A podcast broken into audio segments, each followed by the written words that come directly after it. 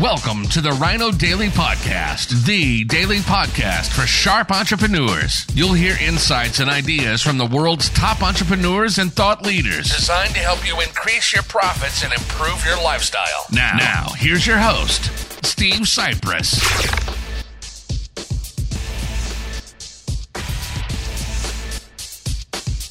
Hello, it is World Wide Web Wednesday, December 1st, 2021, and uh, almost no bigger name in the World Wide Web world than Google.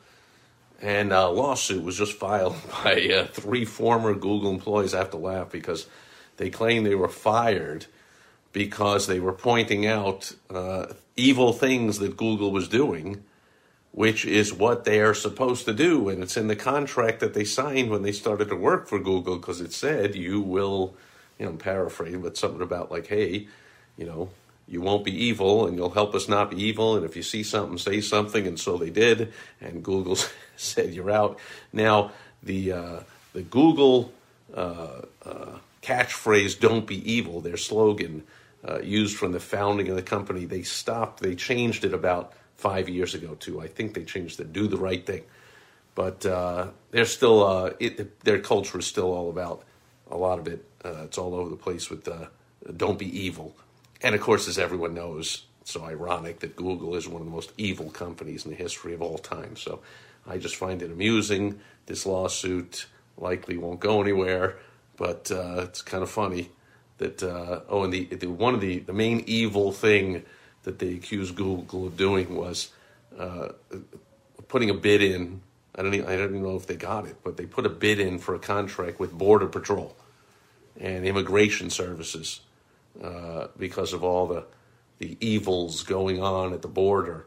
Uh, so these three employees said, "Well, that's evil. If you're going to help the border patrol and immigration, uh, you know, do evil things at the border, you're being evil." They pointed it out, and Google said, "You know, get out of here. You're gone." So anyway, we'll follow it as it goes.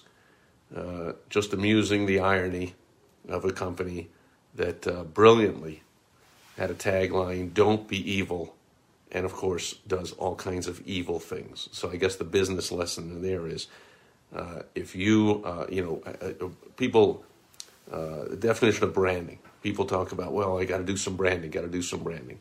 Uh, I forget who said it, but one, a well known business expert said that your brand is what other people think about you and your company when you're not there. So you can't just do branding and claim that we are all about this if you are not.